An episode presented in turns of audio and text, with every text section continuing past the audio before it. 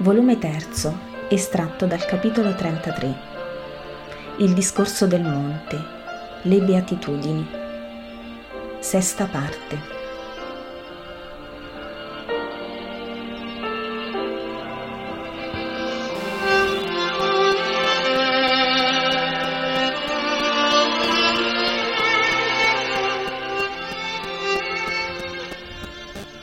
La folla aumenta sempre, più i giorni passano. Vi sono uomini, donne, vecchi, bambini, ricchi e poveri. Pietro dice qualcosa a Gesù che gli fa un cenno come per dire non importa. Ma non capisco quello che dice l'Apostolo, che però resta vicino a Gesù e al quale si uniscono poi Giuda, Taddeo e Matteo. Gli altri si perdono fra la moltitudine. Gesù inizia a parlare. La pace sia con tutti voi. Ieri ho parlato della preghiera, del giuramento, del digiuno. Oggi vi voglio istruire su altre perfezioni. Sono anche esse preghiera, fiducia, sincerità, amore, religione. La prima di cui vi parlo è il giusto uso delle ricchezze, mutate, per buona volontà del servo fedele, in altrettanti tesori del cielo. I tesori della terra non durano, ma i tesori del cielo sono eterni. Avete in voi l'amore a ciò che è vostro? Vi fa pena il morire perché non potete più curare i vostri beni e li dovete lasciare? E allora trasponeteli in cielo voi dite, nel cielo non entra ciò che è della terra e tu insegni che il denaro è la cosa più lurida della terra. Come possiamo allora trasportarlo in cielo? No, non potete portare le monete, materiali quali sono, nel regno dove tutto è spirito, ma potete portare il frutto delle monete. Quando voi date ad un banchiere il vostro oro, perché lo date? Perché lo faccia fruttare? Non ve ne private certo, sebbene momentaneamente, perché egli ve lo renda tal quale, ma volete che su dieci talenti egli ve ne renda dieci più uno o più ancora. Allora siete felici e lodate il banchiere, altrimenti dite costui è un onesto ma è uno sciocco. E se poi invece di dieci più uno ve ne dà nove, dicendo ho perduto il resto, voi lo denunciate e lo gettate in prigione. Cos'è il frutto del denaro allora? Semina forse il banchiere i vostri denari e li annaffia per farli crescere? No, il frutto è dato da un accorto maneggio di affari, di modo che, e con ipoteche e con prestiti a interesse, il denaro si aumenti dell'aggio giustamente richiesto per il favore dell'oro prestato. Non è così? Or dunque, udite. Dio vi dà le ricchezze terrene, a quali molte, a quali appena quanto necessario al vivere, e vi dice, ora a te, io te le ho date, fai di questi mezzi un fine, quale il mio amore lo desidera per il tuo bene. Io te li affido, ma non perché tu ne faccia un male, per la stima che ho in te, per riconoscenza dei miei doni, tu fa fruttare e per questa vera patria i tuoi beni. Ed ecco il metodo per giungere a questo fine. Non vogliate accumulare i vostri tesori sulla terra vivendo per essi, essendo crudeli per essi, essendo maledetti dal prossimo e da Dio per essi. Non merita. Sono sempre insicuri qua giù i ladri possono sempre derubarvi, il fuoco può distruggere le case, le malattie delle piante e delle mandre sterminarvi greggi e frutteti. Quante cose insidiano i beni. Ma se voi di tutto questo bene terreno fate un bene soprannaturale, ecco che esso è salvo da ogni lesione del tempo, degli uomini e delle intemperie. Fatevi delle borse in cielo, laddove non entrano ladri, e dove non accadono sventure. Lavorate con l'amore misericordioso verso tutte le miserie della terra. Accarezzatesi le vostre monete, baciatele anche se volete, giubilate per le messi che prosperano, per i vigneti carichi di grappoli, per gli ulivi che si piegano sotto il peso di infinite ulive, per le pecore dal fecondo seno e dalle turgide mammelle Fate tutto ciò, ma non sterilmente, non umanamente. Fatelo con amore e ammirazione, con godimento e calcolo soprannaturale. Grazie, mio Dio, di queste monete, di queste messi, di queste piante, di queste pecore, di questi commerci. Grazie, pecore, piante, prati, commerci, che mi servite così bene. Siate benedetti tutti, perché per tua bontà, o Eterno, e per vostra bontà, o cose, ecco che io posso fare tanto bene a chi ha fame, a chi è ignudo, senza tetto, malato, solo. Lo scorso anno feci per dieci, quest'anno ecco che io darò due, tre volte quanto diedi lo scorso anno, perché tutti, anche i derelitti di ogni bene loro proprio, godano della mia gioia e benedicano con me, tu, Signore Eterno.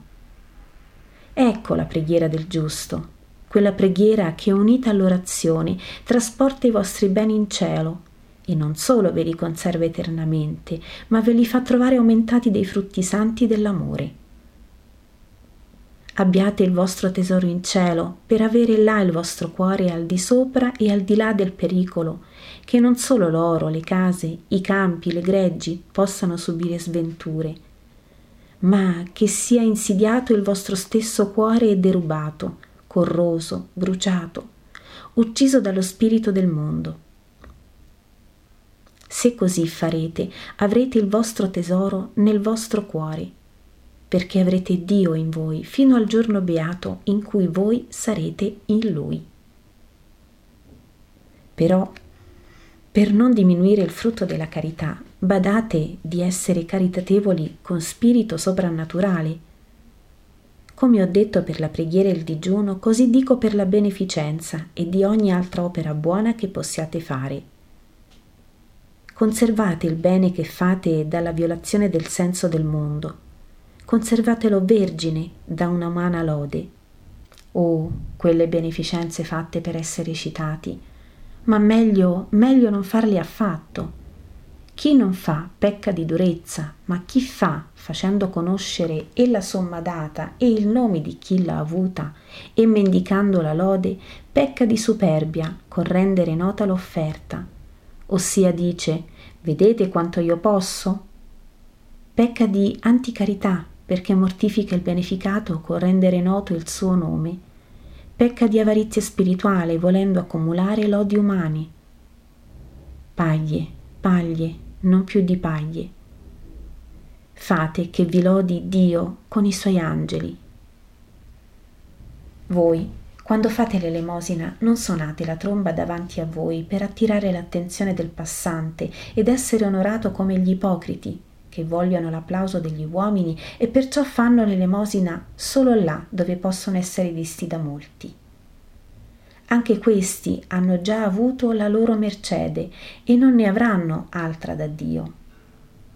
Voi non incorrete nella stessa colpa e nella stessa presunzione, ma quando fate l'elemosina non sappia la vostra sinistra quel che fa la destra tanto nascosta e pudica è la vostra elemosina. E poi dimenticatevene. Non state a rimirarvi l'atto compiuto, gonfiandovi di esso come il rospo che si rimira con i suoi occhi velati nello stagno e che, posto che vede riflesse nell'acqua ferma le nuvole, gli alberi, il carro fermo presso la riva e vede lui così piccino rispetto a quelli così grossi, si riempie d'aria fino a scoppiare. Anche la vostra carità è un nulla rispetto all'infinito che è la carità di Dio e se voleste divenire simili a Lui e rendere la vostra carità piccina, grossa, grossa, grossa per uguagliare la sua, vi empireste di vento d'orgoglio e finireste per perire. Dimenticatevene, dell'atto in se stesso dimenticatevene. Vi resterà sempre presente una luce, una voce, un miele e vi farà luminoso il giorno, dolce il giorno, beato il giorno, perché quella luce sarà il sorriso di Dio, quel miele la pace spirituale che è ancora Dio, quella voce, la voce del Padre Dio che vi dirà grazie. Egli vede il male occulto e vede il bene nascosto e ve ne darà ricompensa. Io ve lo... Maestro, tu menti alle tue parole. L'insulto, astioso e improvviso, viene dal centro della folla. Tutti si volgono in direzione della voce. Via della confusione. Pietro dice: Te lo avevo detto, eh, quando c'è uno di quelli lì non va più bene niente. Fra la folla partono fischi e mormori verso l'insultatore. Gesù è il solo che resti calmo. Ha incrociato le braccia sul petto e sta alto, col sole in fronte, ritto sul suo masso, nel suo abito azzurro cupo.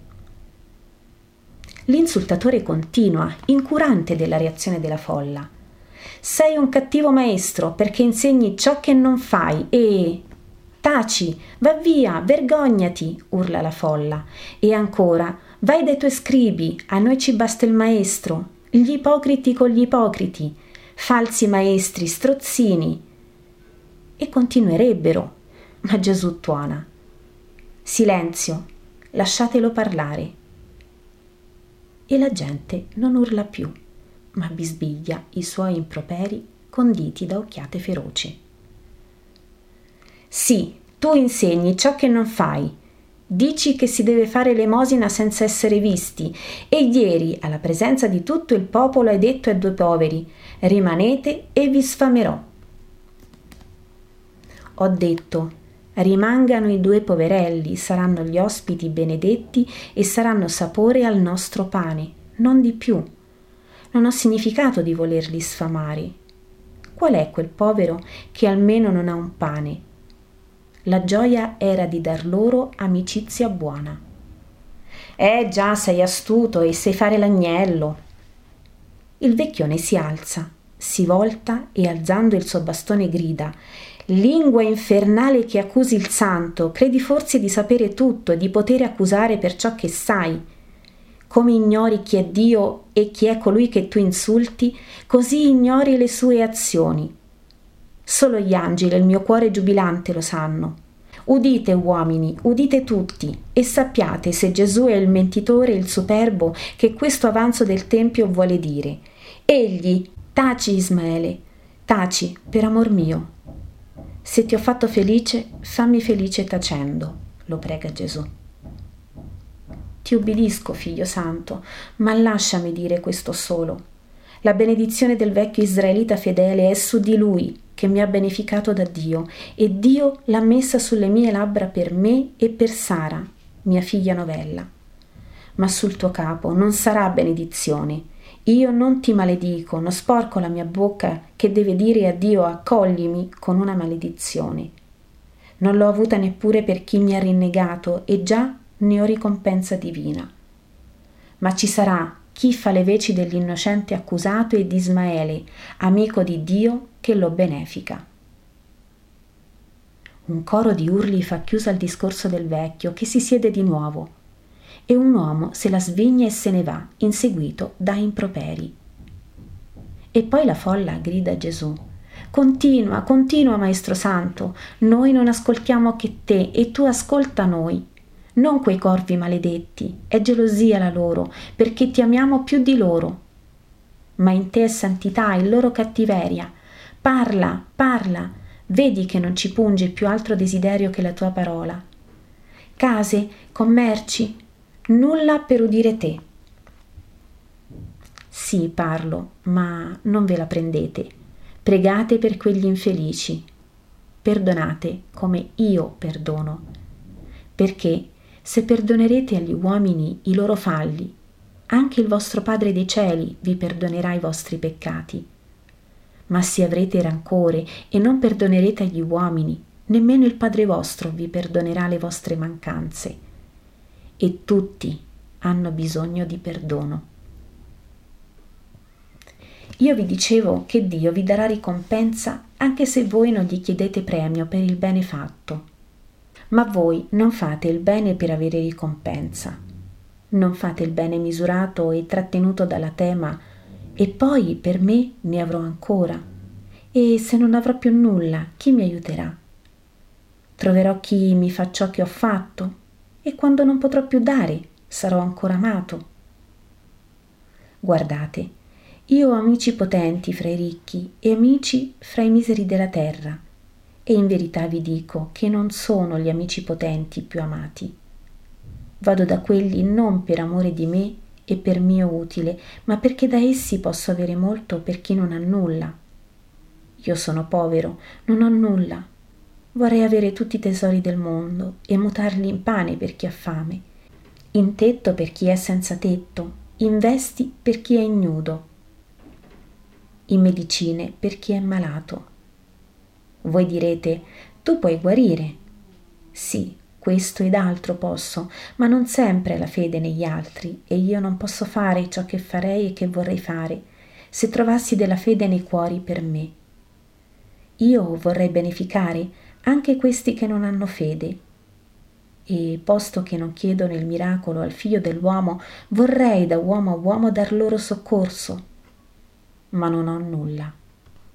Per questo io tendo la mano a chi ha e chiedo, fammi la carità in nome di Dio. Ecco perché io ho amicizie in alto.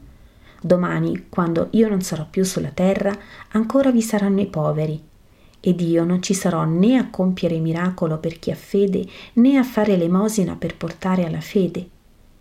Ma allora i miei amici ricchi avranno imparato al mio contatto come si fa a beneficare e i miei apostoli avranno, pure dal mio contatto, imparato a elemosinare per amore dei fratelli, e i poveri avranno sempre un soccorso. Ebbene, ieri io, da uno che non ha nulla, ho avuto più di quanto mi hanno dato tutti coloro che hanno. È un amico povero quanto me, ma mi ha dato una cosa che non si compera con nessuna moneta e che mi ha fatto felice, riportandomi tante ore serene della mia fanciullezza e giovinezza, quando ogni sera sul mio capo si imponevano le mani del giusto e io andavo a riposo con la sua benedizione per custode del mio sonno. Ieri questo mio amico povero mi ha fatto re con la sua benedizione.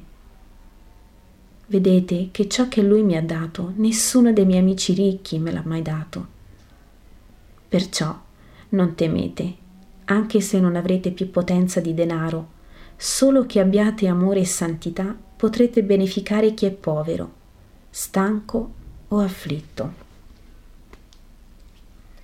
E perciò vi dico, non siate solleciti per timore di avere poco. Avrete sempre il necessario. Non siate troppo preoccupati pensando al futuro Nessuno sa quanto futuro ha ancora davanti. Non siate in pensiero per quello che mangerete per sostenervi nella vita, né di che vi vestirete per tenere caldo il vostro corpo. La vita del vostro spirito è ben più preziosa del ventre e delle membra, vale molto più del cibo e del vestito, così come la vita materiale è più del cibo e il corpo più della veste e il Padre vostro lo sa. Sappiatelo dunque anche voi. Guardate gli uccelli dell'aria, non seminano, non mietono, non raccolgono in granai, eppure non muoiono di fame perché il Padre Celeste li nutre. Voi uomini, creature predilette del Padre, valete molto più di loro. Chi di voi, con tutto il suo ingegno, può aggiungere alla sua statura un sol cubito? Se non riuscite ad alzare la vostra statura neppure di un palmo, come potete pensare di mutare le vostre condizioni future, aumentando le vostre ricchezze per garantirvi una lunga e prospera vecchiaia? Potete dire alla morte tu non mi verrai a prendere quando vorrò? Non potete a che allora preoccuparvi del domani? E perché avere tanta pena per timore di rimanere senza vesti? Guardate come crescono i gigli del campo, non faticano, non filano, non vanno dai venditori di panni a fare acquisti, eppure vi assicuro che nemmeno Salomone, con tutta la sua gloria, fu mai vestito come uno di loro. Ora, se Dio riveste così l'erba del campo, che oggi è e domani serve a scaldare il forno o a pasturare il gregge e finisce in cenere o in sterco, quanto più provvederà a voi, figli suoi. Non siate gente di poca fede, non vi angosciate per un futuro incerto, dicendo quando sarò vecchio cosa mangerò, che berrò, come mi vestirò. Queste preoccupazioni lasciatele ai gentili che non hanno la lata certezza della paternità divina. Voi l'avete e sapete che il Padre sa i vostri bisogni e che vi ama. Fidate dunque in Lui. Cercate prima le cose veramente necessarie, cioè la fede, la bontà, la carità, l'umiltà, la misericordia, la purezza, la giustizia, la mansuetudine, le tre e le quattro virtù principali e tutte, tutte le altre ancora, di modo da essere amici di Dio e di avere diritto al suo regno. E vi assicuro che tutto il resto vi sarà dato per giunta senza che neppure lo chiediate. Non vi è ricco più ricco del santo e sicuro più sicuro di esso. Dio è col santo il santo è con Dio e per il suo corpo non chiede e Dio lo provvede del necessario, ma lavora per il suo spirito ed a questo Dio da se stesso qui è il paradiso oltre la vita. Non mettetevi dunque in pena per ciò che non merita la vostra pena. Affliggetevi di essere imperfetti, non di essere scarsi di beni terreni. Non crucciatevi per il domani, il domani penserà a se stesso e voi ad esso penserete quando lo vivrete. Perché pensarvi da oggi? Non è già abbastanza piena di ricordi penosi di ieri e di pensieri crucciosi di oggi la vita, per sentire bisogno di mettervi anche gli incubi dei che sarà, del domani. Lasciate ad ogni giorno il suo affanno, Ve ne saranno sempre più di quante ne vorremmo di pene nella vita, senza aggiungere pene presenti a pene future. Dite sempre la grande parola di Dio, oggi. Siete suoi figli creati secondo la sua somiglianza, dite dunque con lui oggi. E oggi io vi do la mia benedizione. Vi accompagni fino all'inizio del nuovo oggi, di domani ossia di quando vi darò nuovamente la pace in nome di Dio.